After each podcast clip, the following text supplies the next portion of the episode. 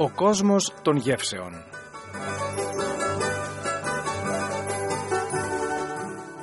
Με τον Ραφαήλ Πατέρα.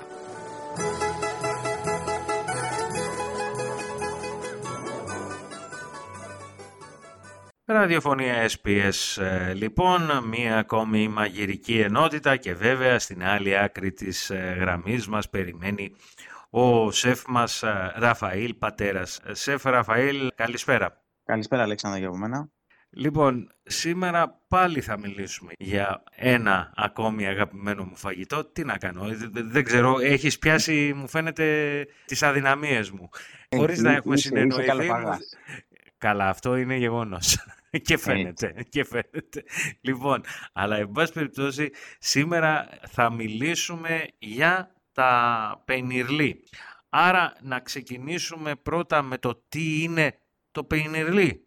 Ναι, λοιπόν, στην ουσία το πενιρλί είναι η γνωστή πλέον σε όλους μας πίτα, η οποία είναι έτσι σχηματισμένη σαν βαρκούλα και στη μέση είναι ανοιχτή.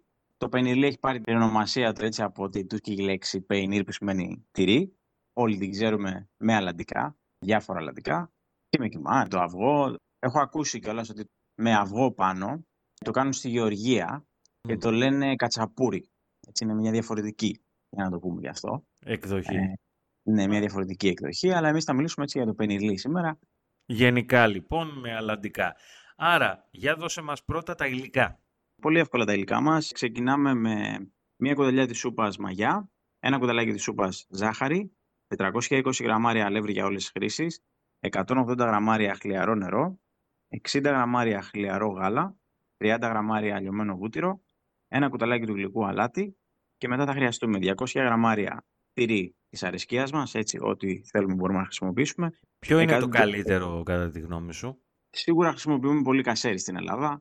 Ναι. Εφόσον έτσι, αν είναι δύσκολο να το βρούμε εδώ πέρα, μπορούμε να κάνουμε και ένα μίξ ε, τυριών μια κεφαλογαριέρα μαζί με λίγη φέτα, κάτι λίγο γλυκό, κάτι λίγο αλμυρό.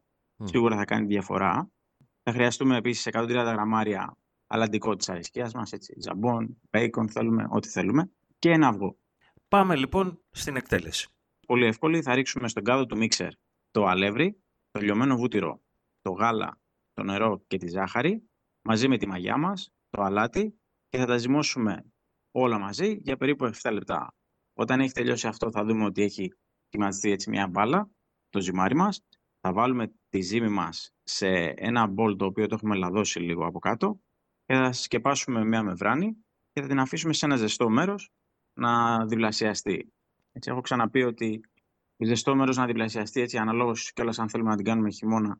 Εγώ αυτό που κάνω είναι είτε το βάζω στο φούρνο με απλά ανοιχτό το, το φωτάκι του φούρνου, το οποίο δημιουργεί μια μικρή θερμοκρασία, ή αν θέλουμε ακόμα πιο γρήγορα, μπορούμε να βάλουμε ζεστό νερό στο νεροχύτη μας, να το κλείσουμε και να βάλουμε τον μπόλο από πάνω σκεπασμένο. Θα δημιουργήσει μια ζεστασιά και θα φουσκώσει πιο γρήγορα. Το καλοκαίρι, βέβαια, συνήθως. Το καλοκαίρι θα είναι εύκολο, ναι. Ειδικά τώρα έτσι με αυτόν τον καιρό που έχουμε, θα είναι πολύ εύκολο. Μετά ξεκινάμε σε ένα άλλο μπολ, θα βάλουμε τα τυριά μας, τα αλαντικά και το αυγό και θα τα ανακατέψουμε ελαφρά με το χέρι.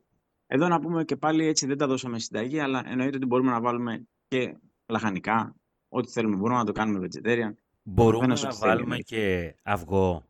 Το αυγό από πάνω εννοείς, στο τέλος; Ναι, ναι, ναι, ναι, το κάνουμε. Το κάνουμε, ναι. Απλά θα το κρατήσουμε για το τέλος. Έτσι λίγο πρέπει να τα φουρνίσουμε, βάζουμε ένα αυγό πάνω. Θα το πούμε στη συνέχεια ότι μπορούμε να το κάνουμε γι' αυτό. Οπότε, εφόσον έχουμε ανακατέψει όλα τα λεδικά μας με το αυγό, θα τα αφήσουμε στην άκρη έχει διπλασιαστεί η ζύμη μας, είναι έτοιμη και την αδειάζουμε σε ένα πάγκο και ζυμώνουμε ελαφρώς. Θα χωρίσουμε το ζυμάρι μας σε τέσσερα ίσα μέρη και θα φτιάξουμε τέσσερις μπάλες. Αυτές οι μπάλες θα τις αφήσουμε πάλι με μια πετσέτα να ξεκουραστούν για άλλα 20 λεπτά και μετά εφόσον έχουν περάσει και αυτά τα 20 λεπτά θα ανοίξουμε με τον πλάστη μας κάθε μπάλα και θα την πλάσουμε έτσι σε σχήμα βάρκας. Μακρόστενο δηλαδή.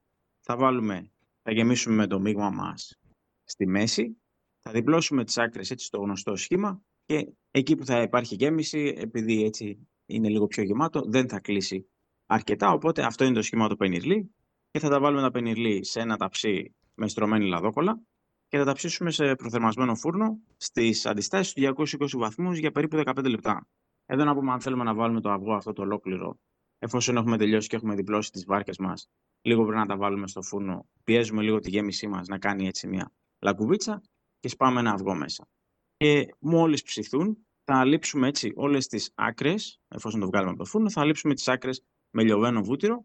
Γιατί βάζουμε βούτυρο στο τέλος; Λοιπόν, το λιωμένο βούτυρο στο τέλος είναι και για να γυαλίσει το ζυμάρι μας και δεν χάνεται έτσι η γεύση μέσα στο ζυμάρι το βούτυρο, δηλαδή θα είναι έντονη η γεύση στο τέλος.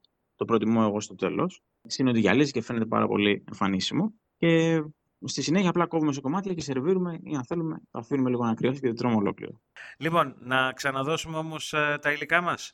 Θα χρειαστούμε μια κουταλιά της σούπας μαγιά, ένα κουταλάκι της σούπας ζάχαρη, 420 γραμμάρια αλεύρι για όλες τις χρήσεις, 180 γραμμάρια χλιαρό νερό, 60 γραμμάρια χλιαρό γάλα, 30 γραμμάρια λιωμένο βούτυρο, ένα κουταλάκι του γλυκού αλάτι, 200 γραμμάρια τυρί τριμμένο, 130 γραμμάρια αλαντικά της αρεσκίας μας και ένα αυγό. Και με αυτά τα υλικά, Σεφ Ραφαήλ, να σε ευχαριστήσουμε για μία ακόμα συμβολή σου στο πρόγραμμα μας. Εγώ ευχαριστώ.